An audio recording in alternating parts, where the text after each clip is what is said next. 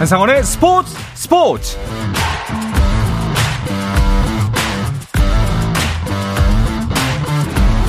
스포츠가 있는 저녁 어떠신가요? 아나운서 한상원입니다. 오늘 하루 이슈들을 살펴보는 스포츠 타임라인으로 출발합니다.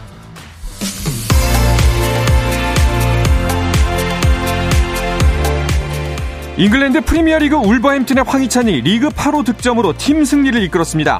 황희찬은 번리와의 홈경기에 선발 출전해 전반 42분 리그 8호 골을 기록했습니다.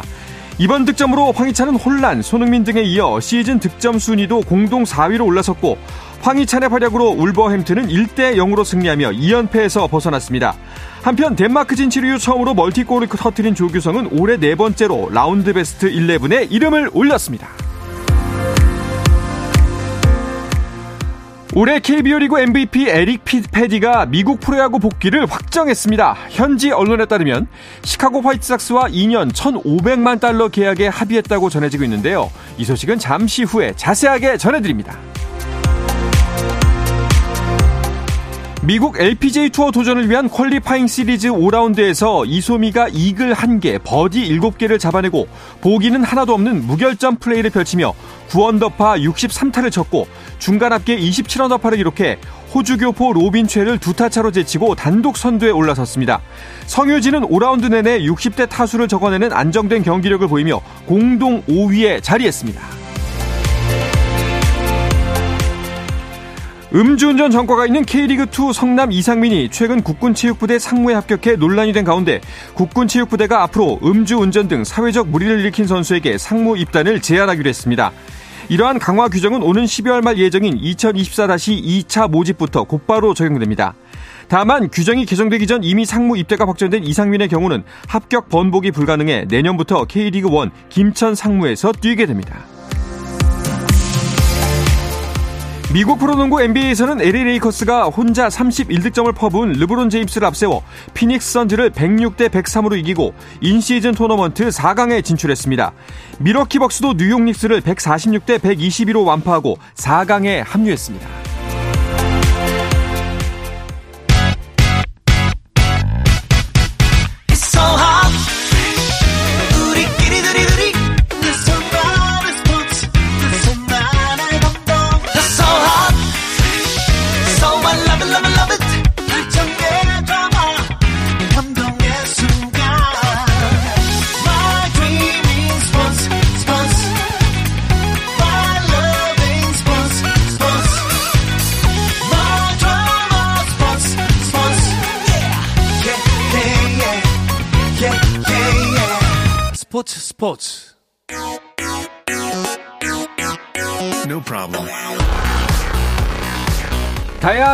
스포츠 이야기를 나누는 정 PD와 김 기자 시간입니다. 정현호 KBS 스포츠 PD, 매일경제 김지한 기자와 함께합니다. 두 분 어서 오십시오. 안녕하십니까. 반갑습니다. 자, 먼저 한 주간의 배구 이야기, 주간 배구부터 시작해 보겠습니다.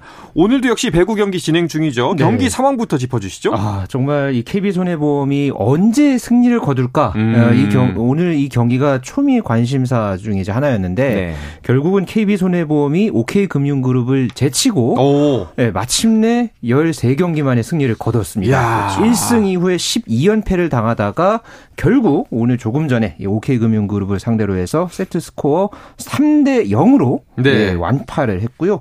여자부 현재 IBK 기업은행과 GS칼텍스의 경기는 이제 3세트가 진행 중인 상황에서 네. 1대 1로 팽팽하게 맞서 있습니다. 그렇군요. 아니 KB 손해보험이 진짜 언제 이 기나긴 연패를 탈출할까 네. 관심을 모았었는데 그게 오늘이었군요. 그렇죠. 사실은 이제 시즌 초반에 이 아웃사이드 히터인 황경민 선수 부상 이탈 때문에 네. 비에나 선수에게 계속 공격 일변도로 좀 몰리는 것이 아무래도 음. 손해보험 입장에서는 가장 큰 딜레마였는데 오늘 결국 아, 이 OK 금융그룹을 상대로 승리를 따냈는데 정말 신기하게도 2019-20 시즌 KB 손해보험이 그때도 12연패에 빠져 있었고요. 네. 그때도 OK 금융그룹 상대로 아, 연패를 탈출했습니다.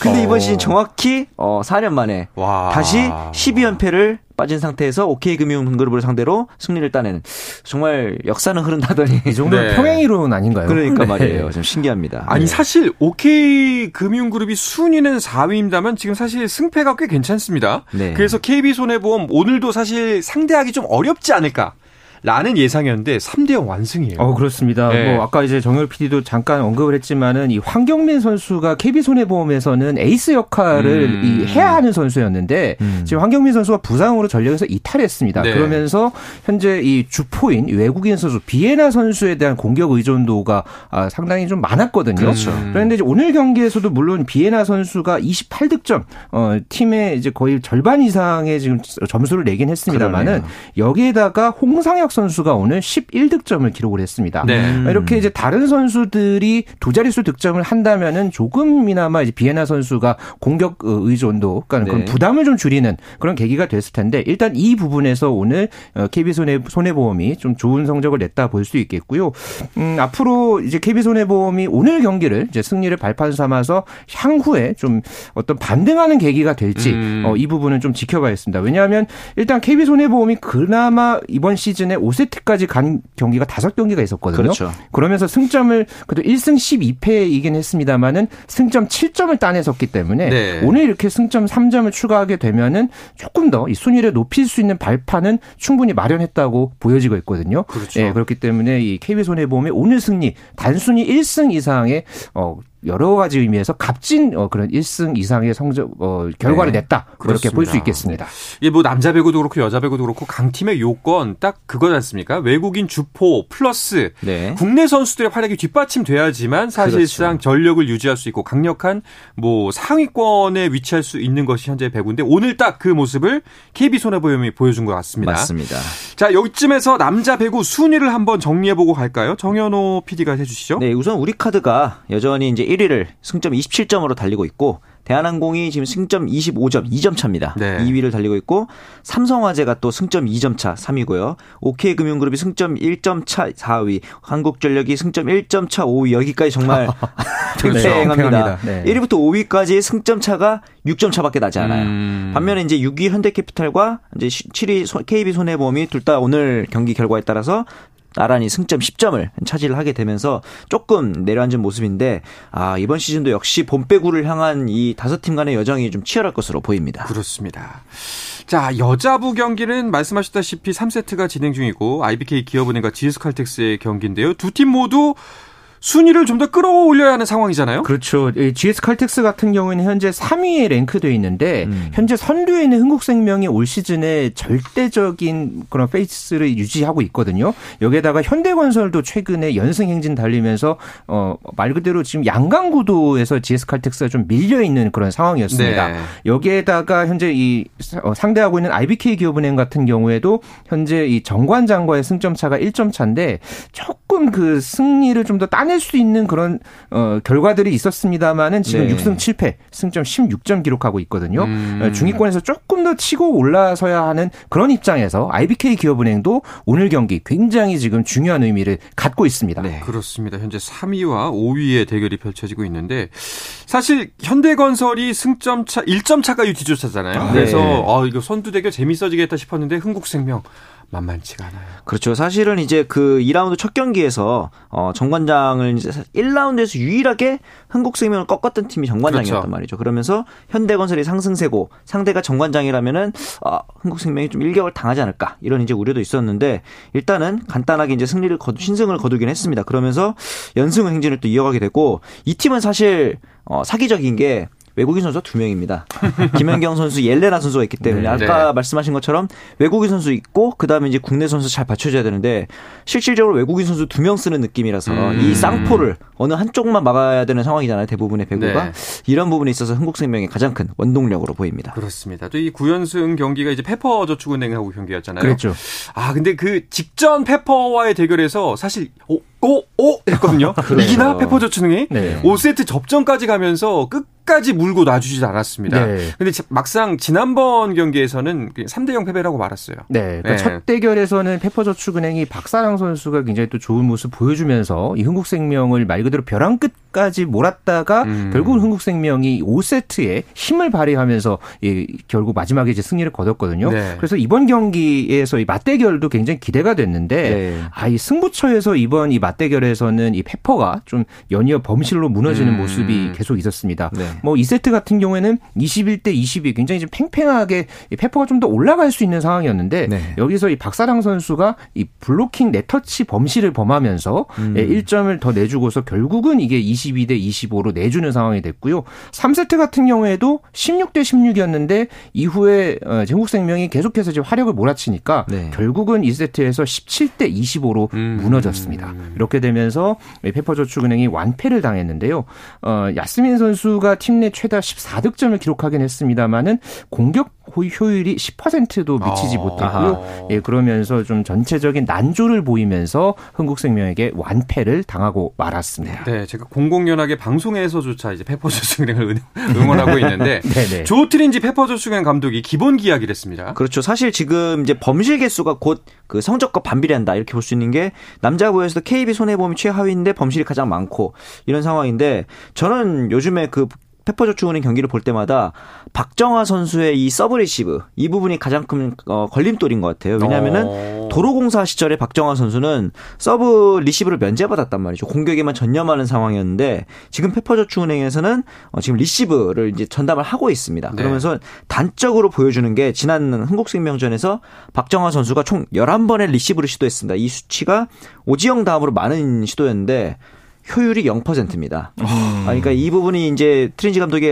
얘기하는 기본기라는 것이 음. 기본적인 수비, 그 다음에 앞서 그 박사랑 선수의 그 토스 할 때 있어서 네터치 이런 기본적인 부분들이 조금 흔들리다 보니 순위가 올라가지 못하고 있는 게 아닌가라는 생각이 듭니다. 네.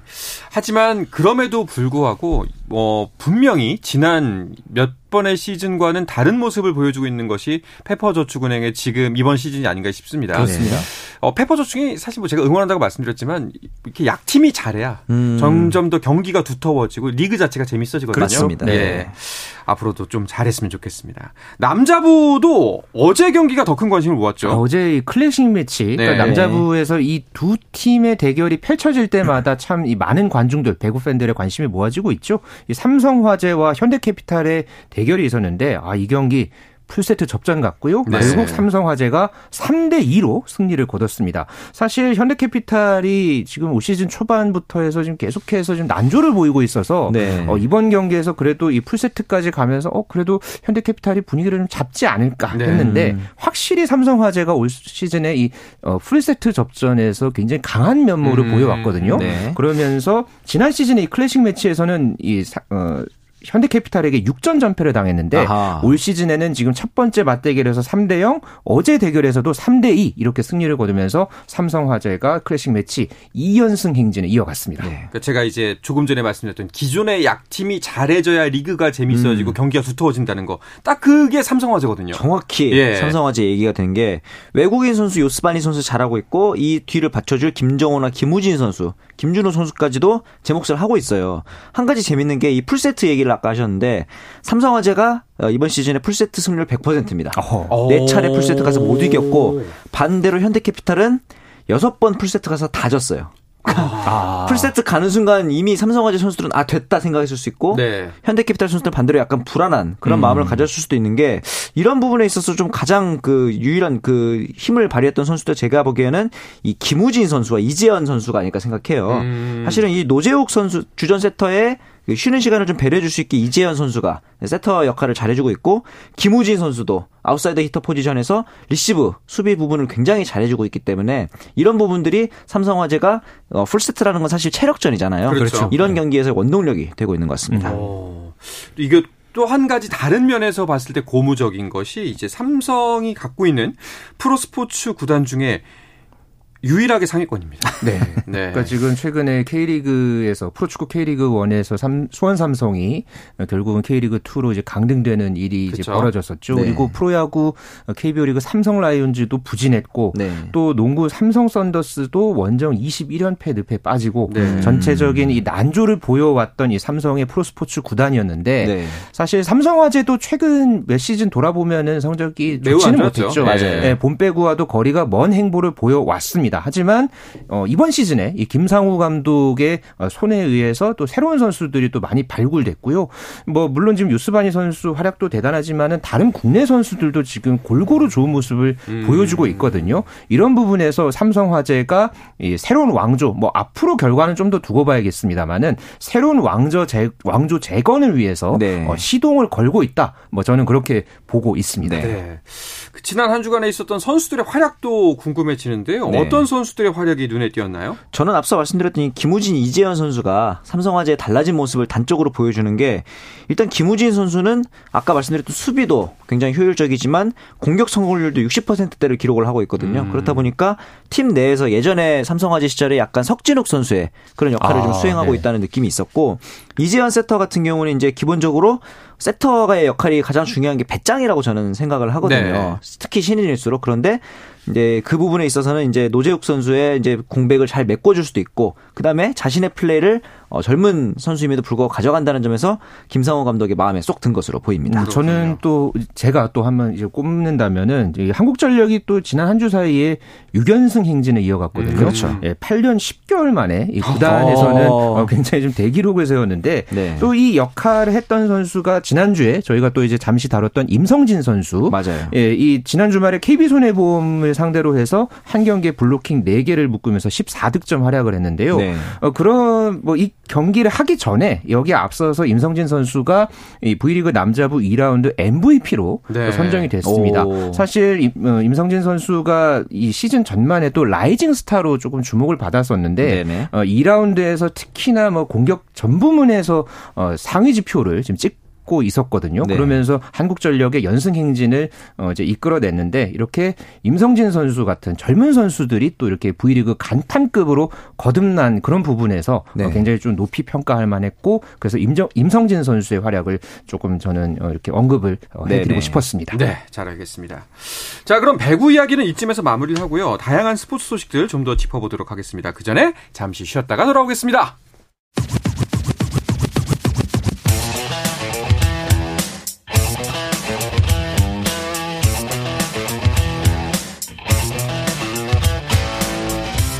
사람이 살아있는 시간 한상원의 스포츠 스포츠 자 어떤 스포츠 이야기도 나눌 수 있는 시간 정 PD와 김 기자 듣고 계십니다. 매일경제 김지한 기자 정현호 KBS 스포츠 PD와 함께하고 있습니다. 먼저 국내외 야구 소식부터 짚어볼까 하는데요. 어, 이정후 고우석 네. 선수의 포스팅 시작이 됐습니다. 맞습니다. 이제 KBO가 이제 MLB 사무국에게 공시를 튼 이제 이정후 선수랑 고우석 선수에 대한 포스팅 의사를 30개 구단에 이제 통보를 했습니다. 이렇게 되면서 어 30개 구단 모두가 이정우 선수, 고우석 선수와 협상을 할 수 있는 상황이 된 거고 이 기간이 우리나라 시간으로 봤을 때 5일 오후 10시부터고요. 그다음에 기간은 한 달 동안이기 때문에 내년 1월 4일 오전 7시까지 음. 30개 구단이 과연 누가 고우석과 이정우를 데려갈지 하하. 지켜보게 됐습니다. 자, 이제 아마 한 당분간 몇 주 동안 무성한 소문, 아, 그렇죠. 무성한 이야기들이 아마 우리에게 전해질 것 같은데요. 네. 뉴욕 매치도 이정우 선수 영입 경쟁에 합류했다는 이야기도 있긴 한데 일단은 이정우 선수 관심 있는 구단들은 많아 보이죠? 네, 뭐 저희가 이 시간에도 여러 번 언급을 해드렸지만 네. 현재 미국 매체에서는 이정우 선수에 대해서 관심 있어 한다 음. 이런 구단이 20여 개 팀, 거의 뭐 대부분의 구단들이 이정우 선수 선수에 관심을 보이고 있다라고 이렇게 보도를 하고 있고요. 네. 뭐 최근에 이 뉴욕 매치에 대한 또 언급이 있었죠. 이 US 투데이가 지난 4일에 이 관련한 보도를 이제 전했는데 뭐 뉴욕 매치 하면은 지난 시즌에도 워낙 이제 유명했던 이 억만장자 구단주인 이 스티븐 코엔이 이끄는 예, 그런 이제 구단이기도 하죠. 그래서 가장 공격적인 투자를 하는 팀이었습니다만은 사실 또 제가 또 매치를 예전에 또 응원을 했던 네, 예전에 입장에서 됐군요, 이제 예, 예. 그랬던 이제 입장에서 이 매치가 좀 새로 새롭게 이제 전력을 보강하는 과정에서 이정우 선수를 좀 눈독 들이고 있는 그런 좀 분위기가 있는 것 같고요. 네. 뭐 그뿐만 아니라 뭐 앞서서 계속 언급을 해드렸습니다만은 뭐 샌프란시스코라든가 뉴욕 양키스 그리고 음. 샌디에고 뭐 김하성 선수와 또 함께 팀으로 뛸 수 있겠 있다. 어. 뭐 이런 지금 보도도 나오고 있는데요. 이러면서 지금 이정우 선수의 몸값이 어떻게 될 것이냐. 네. 네, 이거 지금 예상하는 미국 매체들이 상당히 많습니다. 네. 네, 여기에 지금 ESPN이 이정우 선수에 대해서 5년간 6,300만 달러, 그리고 디 애슬레틱이 4년간 6천만 달러, 오. 그리고 어제 이 CBS 스포츠가 6년간 총액 9천만 달러, 우리 돈으로 약 높아지고 있어요. 1,180억 원에 달하는 예, 계약을 할 것이라는 전망을 함께 내놓았습니다. 네. 그만큼 지금 이정우 선수에 대한 음. 이 미국 내 관심이 아주 뜨겁게 달아오르고 있습니다. 뭐 한국에 있는 우리의 바람으로서는 많이들 싸워주시길. 그렇죠. 네, 예, 몸값을 좀 더 높여주시길 바라고 있고요. 네. 고우석 선수는 어떻게 보이나요? 사실 지금까지 그러니까 처음에 고우석 선수가 포스팅 제의를 받았다는 것 자체만으로도 어, 국내 팬들이 굉장히 좀 놀랐어요. 이번 네. 시즌 고우석 선수의 성적이 좋지 않았기 때문에. 그런데 지금 현지 매체 보도에 따르면은 의외로 관심이 꽤 많습니다. 그리고 오. 오늘 이제 세인트루이스 현지 매체에서 에이전트들을 만났다. 그리고 불펜 FA 선수들이 추가될 가능성이 높고 그 대상이 고우석과 마스유키 이두 아. 선수다. 굉장히 좀 구체적인 얘기가 나왔습니다. 실제로 아마 그 에이전트가 미국으로 넘어가는 거를 본 사람도 있었고 그렇군요. 이제 중요한 거는 뭐냐면 LG 입장에서는 키움이랑은 좀 다르게 이 고우석 선수의 계약 규모가 어느 정도 갖춰져야 이적을 허용할 수 있다라는 방침이에요. 당연한 맞아요. 것이 네. 우승팀의 마무리 투수기 때문에 우리가 굳이 출혈을 많이 감수할 필요는 없는 상황이다 보니까 어 근데 그 부분이 걱정이 됐던 게 고우석 선수에게 그렇게 많은 돈을 제시할까라는 음. 게 이제 팬들의 의문점이었는데 생각보다 어, 규모가 괜찮습니다. 지금 네. 매체에서 나오고 있는 계약 규모 예상이 3년간 2,400만 달러 그러니까 300억 원 돈. 음. 어, 이 정도면 LG에게도 적지 않은 이적료를 안겨줄 수 음. 있는 상황이고 그렇죠. 고우석 선수 입장에서도 이 정도의 대우를 받고 간다면은 메이저리그에서도 어, 컨텐더 팀의 불펜으로서 좀 기대가 되는 역할이기 때문에 어, 고우석 선수도 생각보다 메이저리그 진출 가능성 지금까지 높다라고 볼 수 있을 것 같아요. 그러니까 이 정도면은 뭐 거의 뭐 바람의 가문이 지금 다 네. 메이저리그로 갈 수 있는 그런 맞습니다. 분위기가 솔솔 불고 있습니다. 아니, 이종범 코치도 간다면서요? 그럴 그러니까요. 수 있죠. 네. 네.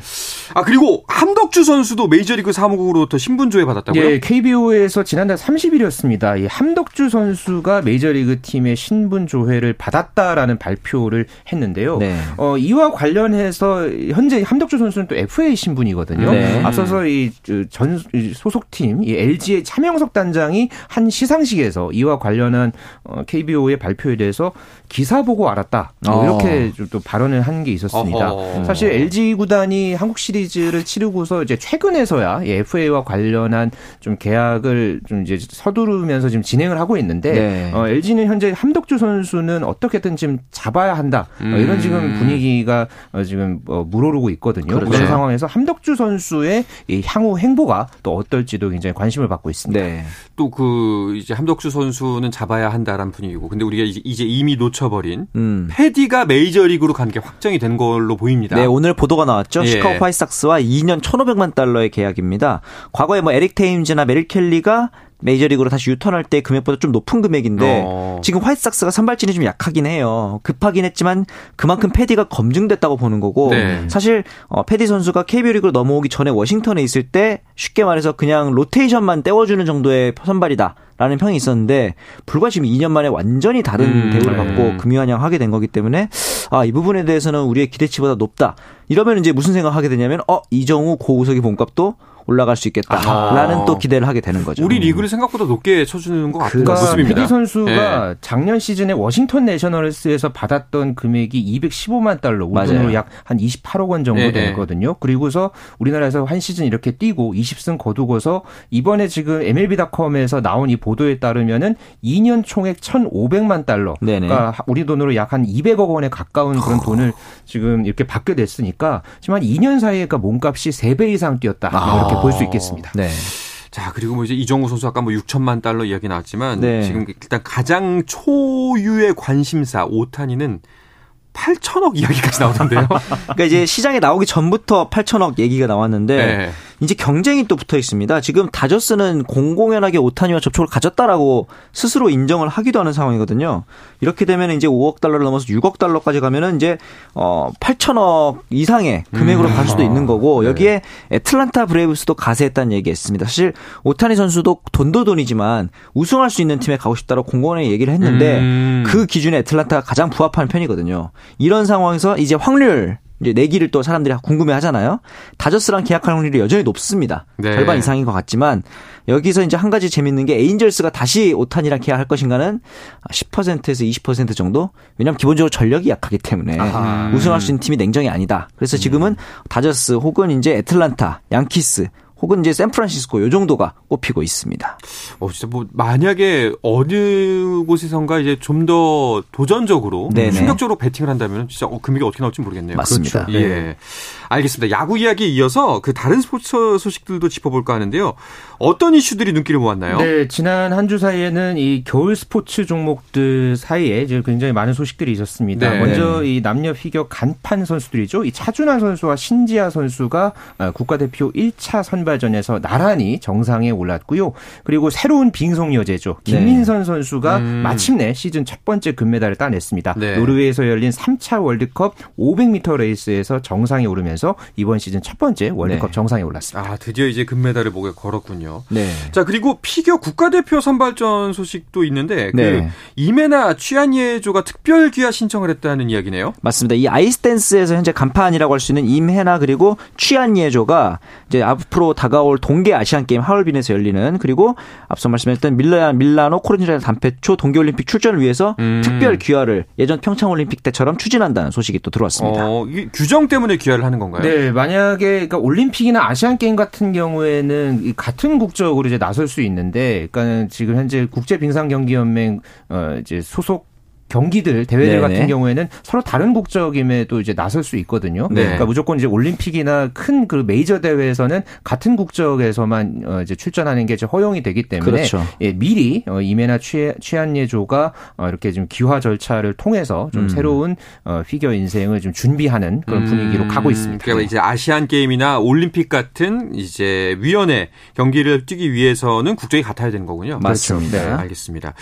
혹시 그 이메나 취한예 조는 실력이 한 어느 정도까지로 보고 있나요? 기본적으로 취한예 선수는 이제 우리나라 국적이 아니죠. 이름에서 보시다시피 네. 그리고 이메나 선수도 사실은 그 우리나라랑 캐나다 이중 국적의 선수입니다. 어, 맞습니다. 이런 상황인데 이 두 선수가 짝을 이뤄서 ISU 국제 대회에서 열렸던 주니어 선수권에 출전한 적이 있습니다. 지난 3월에 열렸었는데 여기서 이제 2위에 등극을 합니다. 사실 음. 이 2위라는 성적이 어떤 성적이냐면은 아시아권에서 이제 출전한 조 중에서는 최초로 딴 메달이기 때문에 podium에 아하. 입성을 한 거거든요. 오. 사실 이제 이전에 김연아 선수도 그랬고 최근에 차준환 뭐 신지아 선수도 다 싱글 부문이지 않습니까? 네. 그렇기 때문에 아이스댄스가 아직까지는 한국 피겨에 있어서는 불모지라고 볼 수 있는데 이 부분에 있어서도 좀 새로운 스타 탄생해 주길 아마 어, 많은 피겨 팬들이 바라고 있을 것 같습니다. 그렇군요.